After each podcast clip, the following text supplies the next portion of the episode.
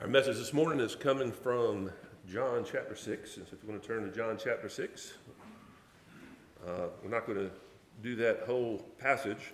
I'm going to just use 51 to 58. The main focus is going to be point 5.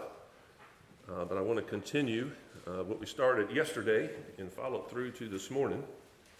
And uh, we're going to talk about the bread of life, that is Jesus in human flesh, which is the reason why we are celebrating Christmas. Remember that that is the human element of the Lord's Supper, that uh, there was a human sacrifice that was necessary.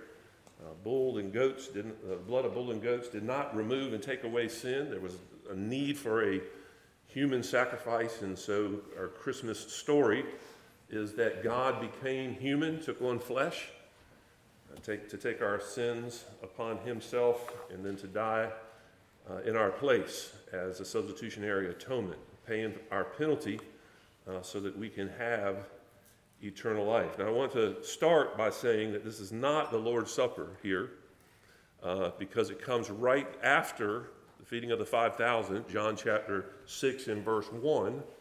And the Lord's Supper has not been uh, uh, initialized yet until you get to uh, the Last Supper. And so, what he is doing is using the feeding of the 5,000 to explain a very important aspect of, uh, of salvation. Now, does it, does, was Jesus looking towards the Lord's Supper? Can we use this to point to some things that are important about the Lord's Supper? Well, obviously, we can see that it does. Uh, but one warning that I will uh, give you today is that our, uh, or the Catholic Church, uh, really takes this uh, uh, passage here to a whole new meaning and distorts the, the truth. A lot of y'all have uh, given us the poinsettias in the name of your ancestor who has passed away, your loved one who has passed away. And so I'm going to use that as an example because there's three teachings concerning the Lord's Supper transubstantiation, consubstantiation, and the memorial view, which is the Baptist view. Uh, so if we were thinking of transubstantiation, uh, you gave this poinsettia, and when you gave these poinsettia, it literally became your ancestor. And you talked to that poinsettia, and you kept that poinsettia in your house, and you treated that poinsettia as if it was actually your ancestor. Well, transubstantiation, our Catholics the Catholic view believes that when they sacrifice Jesus on the altar, it literally becomes the body and blood of Jesus Christ, and they are literally consuming the flesh of Jesus and the blood of Jesus, uh, which is the wrong view of this particular passage. Consubstantiation is a little bit lighter view, and that is that when you participate in the Lord's Supper, that uh, that plant does not become your ancestor, but your ancestor is within it the spirit of your ancestor or the Holy Spirit. And so the poinsettia is not your ancestor, but my hand is, and it's within the poinsettia. Uh, and we don't believe that view as Baptists. We believe that it is in memory of. And that's what the poinsettias are here for, in memory of your ancestor. As much as you love them and you uh, remember all of the good thoughts about your loved one who has passed, uh, the Lord's Supper is uh, that for us. It's in memory of, and the Holy Spirit indwells our heart and gives us fellowship as we partake of the Lord's Supper. Uh, so I'm going to focus on verse 51 down through verse 58. And so let me read that and then we'll start our message since I finished the uh, introduction there. All right, starting in verse 51, it says this. I am the living bread that came down from heaven. If anyone eats of this bread, he will live forever. And the bread that I will give for the life of the world is my flesh. The, the Jews then disputed among themselves, saying, How can this man give us his flesh to eat? And so Jesus said to them, Truly, truly, I say to you, unless you eat the flesh of the Son of Man and drink his blood, you have no life in you. Whoever feeds on my flesh and drinks on my blood has eternal life, and I will raise him up on the last day. For my flesh is true food, and my blood is true drink. And whoever feeds on my flesh and drinks my blood abides in me, and I in him. As the living Father sent me, and I live because of the Father, so whoever feeds on me, he also will live because of me. This is the bread that came down from heaven, not like the bread of your fathers that you ate and then died, but whoever feeds on this bread will live forever. Jesus said these things in a synagogue as he taught in Capernaum. Let's pray. Father, we love you and thank you for the last two days. It's been a wonderful worship experience as we celebrate and as we partake of your flesh and blood in the Lord's Supper, Father, as we sung this wonderful cantata this morning, uh, just focusing on the fact that you became one of us uh, to die for us and to take away our sins. And we just continue uh, as we look into your word now and just ask for your leadership, Father. We just ask for your guidance. We ask that you would teach us your word, that you would show us your ways uh, by using this metaphor of bread and, and wine. And so, Lord, we commit this time to you and ask, Father, for your blessing to be upon it. And it's in Christ's name we pray. Amen. All right, when you, uh, when you study Scripture, we're going to move pretty quick. I'm not going to read all these uh, verses. Uh, so you take the bulletin home and you can look these verses up and see. But when you're studying the Bible, uh, one of the things that you want to want to look for is things that are repeated. Uh, if it's repeated several times, you can pretty much believe that it's pretty important what Jesus is trying to get across. And so if you read verses uh, 31, 32, 33, all the way through uh, to verse 51, uh, which is where we started at. And I will read that to you again in verse 51. It says, I am the living bread that came down from heaven. If one eats of the bread, uh, he will live forever. And the bread that I will give you uh, for the life of the world is my flesh. Uh, okay, so the bread came down from heaven. It's repeated over and over and over again. What can we get from the fact that the bread came down from heaven? Well, one thing is, is that the bread already existed. It already existed. It was in heaven before it came down. It simply came down uh, from, from heaven. So um, God did not beget, begot Jesus uh, as some of the false uh, uh teachers teach. Now, the Mormons, I believe, they believe that we're all eternal spirits, that we all existed before time began. And uh, when Jesus was begot, uh, the Spirit took on flesh, the same way that they would say that we take on flesh. And Jesus was the first begotten Son of God who became God and went to heaven. And we too are going to become gods and we're going to go to heaven and we're going to have our own little universe to, uh, to, to, to lead and be Lord over. And therefore, how are we going to have a universe to rule over? Well, we need lots of people. And so they believe in polygamy to produce all these children so that when they get to their planet, they're going to be able to rule over their universe with all of their people or whatever. You can see how false it becomes when you, uh, when you believe that. But Jesus Christ was God, He was the Son of God. There never was a time when God, Jesus Christ, was not the Son of God. He has always existed in the past, as we read in John chapter 1, verses 1 through 14, that in the beginning was the Word, the Word was the Word was with God, and the Word was God. He was always God. He was infinite and eternal. Uh, he existed. He came to earth as the bread of life to be the human sacrifice to die for our sins. This bread was given to the world. This bread was given to the world. Look at verse 33.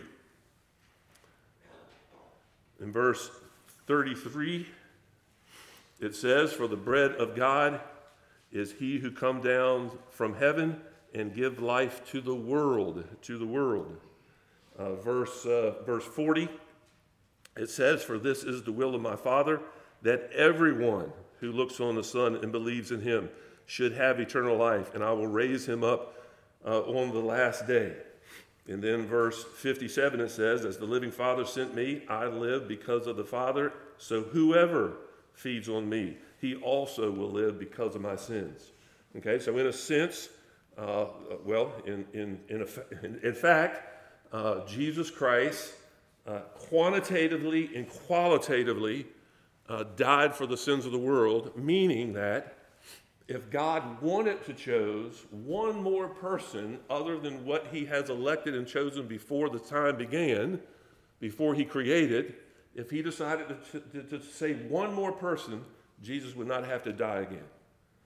In other words, his, his quality, the quantity of blood that was shed at the cross, is capable of saving any single person, every single person that lives on the planet. Whosoever believes in him will be saved. Qualitatively, quantitatively, when Jesus said, It is finished, it is finished, it is capable, it is able for saving everyone on the planet that has ever lived.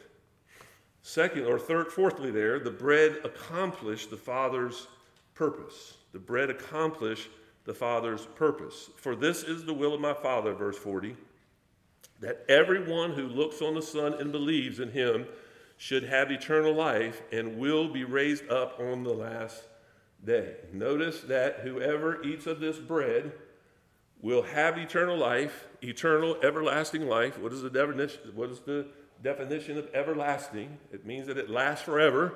Why is our salvation secure? Uh, because if we could lose our salvation, then it would not be everlasting life. You cannot lose your salvation. Once you believe, you're always believing. Once you eat, and we'll t- talk about this in a minute, but once you eat, you find it a delight and you keep coming back to it. And you have, uh, you have everlasting life. So it accomplishes its purpose. The moment that you eat of the bread, the moment that you receive Jesus Christ as your Lord and Savior, you are saved to the uttermost. And so it accomplishes purpose. And then we're going to look at this. This bread must be eaten. Okay, this must be eaten. It is very, very easy uh, to be confused or to misunderstand spiritual truths. It happens several times in John's gospel. Remember in John chapter 3, Nicodemus comes to Jesus and uh, questioned him and asked him, what he, How is he saved? And he said that you must be born again. What was Nicodemus' spot, uh, uh, uh, response? What was his thought? Well, he began to rationalize logically from the mind and said, How can I enter back into my mother's womb? How is that even possible? Right? So obviously, Jesus wasn't talking about it in a physical sense. He was using the physical to explain something that's very significant spiritually. And it's the same thing he's doing here when he's talking about eating bread and drinking blood. Remember when, uh, when uh, Jesus was talking to the Samaritan woman? She came out in the middle of the day when it was hot uh, to get water because she was an adulteress and she was the talk of the town. So she didn't come out in the cool of the day when the rest of the women came. They went out when it was hot so she can be alone and she can go get her water and get back into town. Jesus knew it and went to Samaria to meet. And he's standing there and he said, If you knew who stood before you, you would give him or you would ask him for a drink. What was a Samaritan woman's spot? How can you get a drink? You don't even have a bucket. I know that you need a bucket to hook it on the well and take it all the way down to the bottom and fill the bucket up and bring it up. Then you can. You don't have a bucket. How are you going to get me a drink? Again, they, she was thinking logically and worldly, not understanding the, superior, the, the spiritual significance of what Jesus uh, was saying at that particular moment. Well, here the Jews do the same things. He said that you must eat my flesh and you must drink my blood. The Jews uh, argued among themselves and said, How can this man give us his flesh and his blood to eat? How can his, how can his flesh and blood satisfy? I, mean, I don't know how big he was. You know, I'm sure he wasn't much bigger than an average man, five foot eight to six foot four or something like that, maybe. Uh, it doesn't really matter how, what size he was, but the, the, the question here is how can you give us all something to eat? There's not enough meat on your bones for us all to consume. So, how is it even possible? And why would we eat your blood or uh, uh, eat your flesh and drink your blood? Doesn't the Old Testament tell the Jews not to eat blood or drink blood? Yes, it does. So you can imagine from a Jewish mindset that that that kind of threw them in a whirlwind. How in the world? How can you say that? How can you do that? You're complaining to be God, and you're telling me that you're going to deny the Old Testament, and you're going to tell me that I have to eat your flesh and drink your blood. And so he obviously wasn't talking about eating flesh, and he wasn't talking about drinking blood. He was using the analogy to give them a spiritual principle or to teach a spiritual, a spiritual uh, lesson. In fact, if you look at the next point there, Jesus told them what it meant already. If they were listening and not thinking worldly or thinking fleshly or scientifically or whatever, and they were listening what Jesus was actually saying and has already said, then they would have known what it was. So let's look at verse 35. In verse 35, it says, Jesus said to them, I am the bread of life.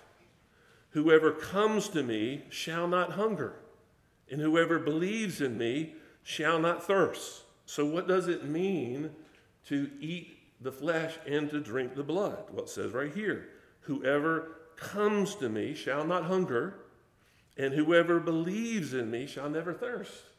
There's the answer to the question right there. Look at verse 40. For this is the will of the Father, that everyone who looks on the Son and bleeds, uh, believes in him should have eternal life, and I will raise him up on the last day. Right? Look at verses 53 and 54. It says, So Jesus said to them, Truly, truly, I say to you, unless you eat the flesh of the Son of Man and drink his blood, you have no life in you. Whoever feeds on my flesh and drinks on my, uh, my blood has eternal life, and I will raise him up on the last day. Okay, so he's saying, Come and believe, behold and believe. Right? Uh, when you receive Christ, when you experience Jesus, when God opens the Word of God to your life and to your heart, there's this irresistible desire to taste. And then there's this irresistible desire to taste again and to taste again and to taste again. Blessed are you who hunger and thirst for righteousness, you will get your fill. If I had a caramel drizzled cheesecake up here and you never experienced it and you never tasted it, you will not know what it tastes like. You will not know how good it is. If I gave you a little piece and you liked it as much as I like it, every chance you will get and you see it on the menu, you will order it and you will get it and you will eat it. And you will like it over and over and over again. It will always satisfy. Right? Well, that's the idea with eating his flesh when you understand that he is your human sacrifice and that He takes away your sin and He clears your conscience. And He gives you that unexplainable joy that surpasses all understanding. And you see what it was like before you were saved and how miserable you are. And you see how you are now saved and how you're satisfied. You will come back to it again and again and again and again because it satisfies your soul, just like uh, bread does for your physical body. And so let's talk a little bit about the eating metaphor and what it means to eat. First of all, eating is a drawing, right? Your hunger and thirst draws you to food. There's, you feel a need within yourself that is not satisfied, right? And you're, you, you may be you may, fill it, you may be filling it up with sex, you may be filling it up with drugs, you may be filling it up with alcohol, you may be filling it up with excessive work because you have identified yourself with work, and that's the only satisfaction you get is to work. And so you work, you work, you work yourself, uh, you work yourself to death. Uh, but there's a desire. Think about the Samaritan woman. What was the Samaritan woman's problem? The Samaritan woman was the man that he had was not uh, her husband, and all of her husbands before them was not their husbands either. I think it's eight or nine. Okay, so what is the problem? That's the problem. What was the bucket? The, the bucket was what was needed. What was needed? The living water from Jesus. But what was in the bucket? It was all of those men talking about the heart of the Samaritan woman. The Samaritan woman had to stop trying to find satisfaction in all of those men and turn and have find the satisfaction in Christ. The, the, bucket is the, is the heart. It was, it was what was missing. And once she realized what she was missing, she went back and told the whole town because she was excited about what she found uh, in Christ. And that's what uh, eating of the flesh and drinking of the blood, or coming to Jesus and beholding Him and believing Him, will produce in your life. If you would stop filling your life with all of that other stuff and fill your life with the Word of God in Christ. Eating is personal, personal, right? Nobody else can do it for you. I can't, I can't call home to my wife and say, honey, I'm, I'm, I'm really, really busy today and I'm, and I'm hungry. Uh, will you go ahead and eat something for me so that I can finish my work here? It will do nothing for me. It won't answer my hunger pain, right? It won't nourish my body the way that it needs to be. Yeah, listen, children, you can't go to Christ on your father's faith. You can't get to heaven on your mother's faith. At some point in your life, you have to eat the flesh. You have to drink the blood. You have to come to Jesus. You have to believe on him. Nobody else can eat for you. Right? Some of you that have grown older and, uh, and somebody asks you, Are you saved? Are you a Christian? Yeah, I'm a Christian. Well, how do you know that you're a Christian? Well, my mom and dad took me to church every single day that the doors were open. We went Sunday, Sunday night, Wednesday evening. That doesn't save you. That doesn't save you. Nobody else can eat bread for you. You have to be the one to take it and allow it into your heart. Speaking of the Word of God, allow it into your heart and believe it. Right? Eating also is necessary. Without it, we'll, it'll, it'll die. Without it, we will die. We have to have, have food. Look, we can, we can go to the store and we can look at it on the shelf and we can see how many different flavors they are. We can see how nice and wrapped they are and the different color of the bags they are. We can watch and see how many people buy and how many different people buy different kinds of bread. We can buy our own loaf. We can come over, open it, sit it on the table, and we can feel it, see if it's fresh. We can pull it apart and look in between each slice. We can look at the color of bread. We can do anything. But none of that will save you until you consume it. Until you put it in your mouth, chew it up, and swallow it, it'll do nothing.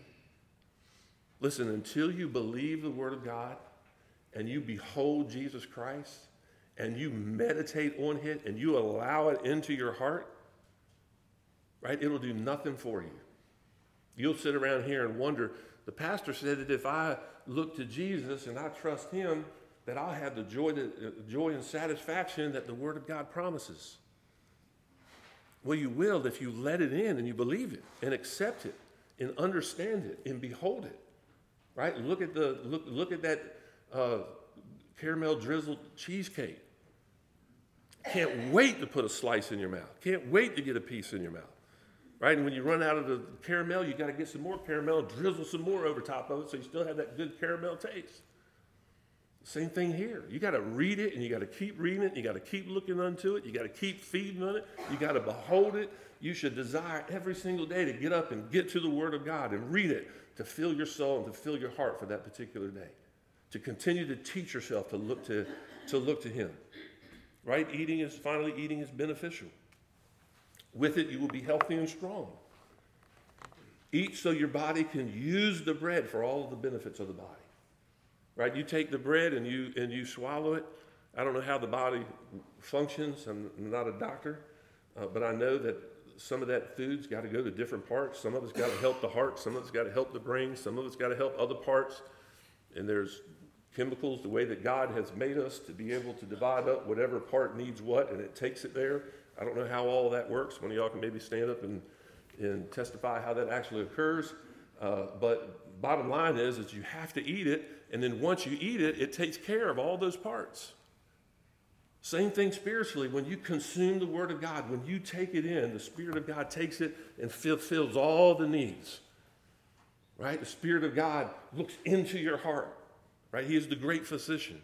The Word of God is a double edged sword. Guess what it's going to do? It's going to, it's going to operate on your sinful body. It's going to get all of that sin and begin to work on that sin and get it out of your body. And as you put away all of those husbands and you put away all of those drinks and you put away all of that alcohol and you put away all those drugs and you put away all the excessive work that you do and you just come to the Lord and feast on Him daily. Feast on Him daily. All of those things will begin to be washed away. You'll begin to feel spiritually healthy. You'll begin to feel spiritually right with God. And that's what it's trying to tell the Jews here in this particular situation. right? It's not that he's got to eat the flesh, it's not that he has to eat the blood, right? But he has to take it in, just like you do food. And then once you take it in, it's going to begin to work on your body and make you spiritually healthy. That's what Jesus Christ did for us for Christmas. He became a human being to die for our sins, to do what the blood of bulls and goats could not do, and that is to remove all of your sin, all of it, as far as the east is from the west. Now, when you stand before God, there is no condemnation for those who are in Christ Jesus. You want that today? Consume the Word of God in your life. Come to Jesus Christ, the only man that died for man. There's no other name under heaven by which man can be saved other than the name of Jesus Christ. There's no other sacrifice that is good for sin. I told I use illustrations all the time, going to India and different places and how they torture themselves to try to appease their gods. There's no need for you to torture yourself to appease God. Jesus Christ was tortured for your sins. And now you can have peace with God through Jesus Christ. Let's pray. Father, we love you and thank you for this Christmas season and celebrating the humanity of Christ uh, coming to this earth, dying as a substitution, uh, substitutionary death for us so that our sins are wiped away. Father, use this word this morning to cause each one of us to hunger and thirst for righteousness. And may we come to the Word of God, not to the world, not to other things. Come to the Word of God to fill our hearts with your Word and with your Spirit, that we may benefit from all of your promises about how our sin is removed and what the changes will look like. Do John chapter 6 in each of our lives today. And it's in Christ's name we pray. Amen.